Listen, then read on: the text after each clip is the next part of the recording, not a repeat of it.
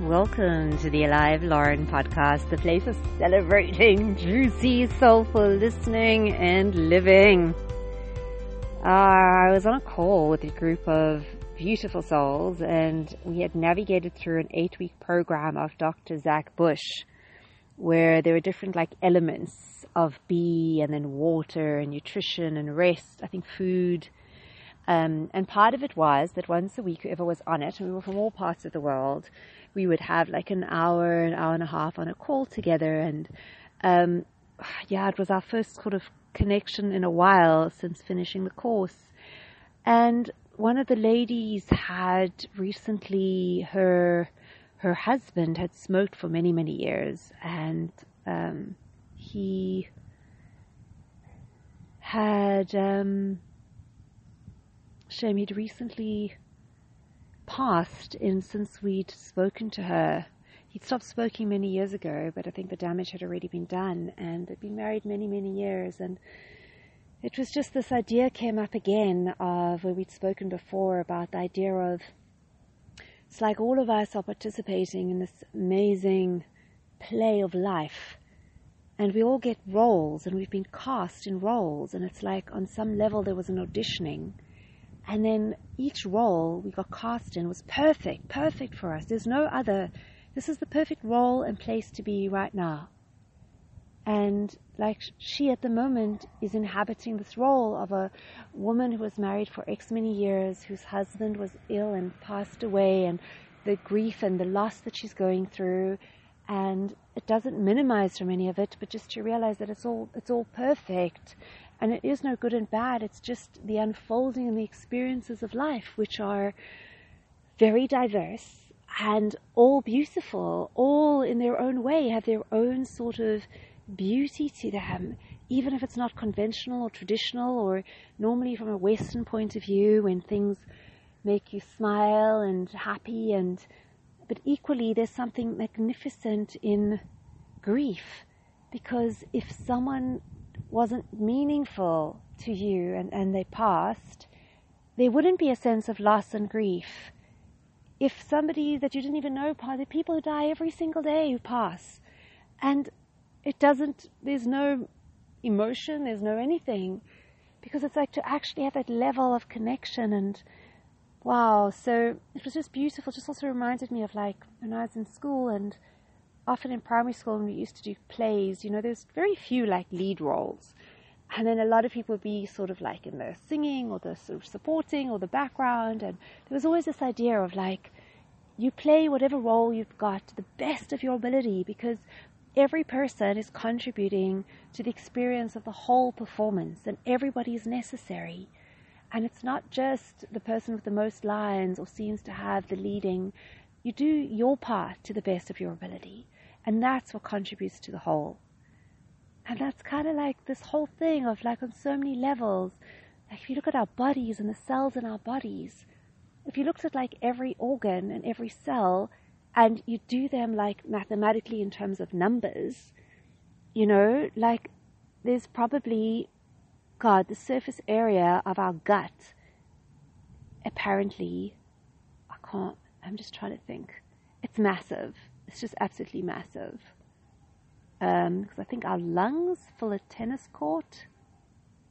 God, it just is insane. I don't know what the thing is, but if you were to like lay out the inside surface from our mouth to where we poop, and the small intestine, the way it's twisted, and even all the little inside, it's not a hollow tube, it's full of like little villi that stick in. So it's, it's been folded, and God, the surface area is insane so like the number of like cells that line the gut compared to like if you look at a really small organ like the eye, there's probably way more gut cells than eye cells. But it's not a volume thing. You know, it's not a it's also not a longevity thing. You know, there's certain like the lining of the gut replaces every three days, whereas certain other organs take longer by the time they constantly like regenerate and replace. But that doesn't, it's not the timing, it's not the volume, it's that everything is working together. Oh, so yeah, it was just so beautiful. And just also this idea of that just like we have different parts, equally like if you imagine being on this most magnificent journey of like um oh my god is that a little hedgehog um journey on a on a magnificent train and sometimes people have different destinations and they get off at different points and I sometimes feel like with life it's this continuous train and we get to entrance and exit and experience a part of the journey from a certain seat and it's such a privilege to actually have that experience of whatever and whatever food comes around. And it's not really whether you enjoy the food, whether it's the best food ever, whether it's the worst, or whether it's the most sophisticated or the simplest. It's the fact that you're on this train being able to experience it. You get to sense through senses and time and space and all of it. And sometimes you have amazing connections and some people are going to get off at the next station, and maybe you're going to stay on for a couple more days or be on it for a few months. And somebody, that, and when you have a connection with someone who's got off at a particular station, they would still want you to enjoy the rest of the ride. Because I know somebody else who often refers to how sad she is because certain her parents have passed, and I, I understand. I understand. There is also like depending on the angle you look there's such a beauty in that sadness because it means wow you had parents that meant a great deal to you. That is beautiful. Do you know how many people there are many people who had abusive parents who in a way said a prayer.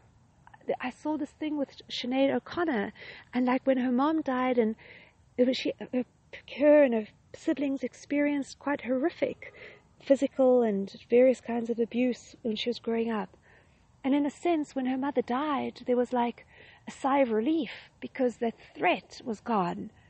And I mean, she still was devastated and mourned the loss of her mother, and she was taken aback at her response at the funeral. But yeah, it's like to actually really miss. It's, it's the most magnificent thing. It was such a blessing that you had people, and there's always a way to look at it. Always, always, always. I mean, I know people who've, some of them lost their par- a parent so young they don't even remember them. Or some who lost parents in primary school years or high school years. And for someone to have lived, to have got married, to have had children, to have had grandchildren, and had her parents there for all of that, that is magnificent. So there's always, always the ways to look at it. And when people, if you had people that you love who got off at a stop before you, they would want you to still enjoy the train ride. They had things to attend to. They needed to go. They had other appointments and commitments. It doesn't take away. It doesn't mean you value them less because they're not there on the train with you. But they'd want you still to love it. Oh. Ah. Yeah. So those sort of combinations of playing our roles the best of our ability and trusting the perfection of the role that we've been cast in and just to do the best. That's all. That's all. Just the fullest, the best you can in your particular role. And to trust that, yeah, enjoy the ride, enjoy the ride, enjoy the stops, and be grateful for the experiences and the people along the way. Ah, so happy adventuring, happy performing, happy train riding. Until we meet again.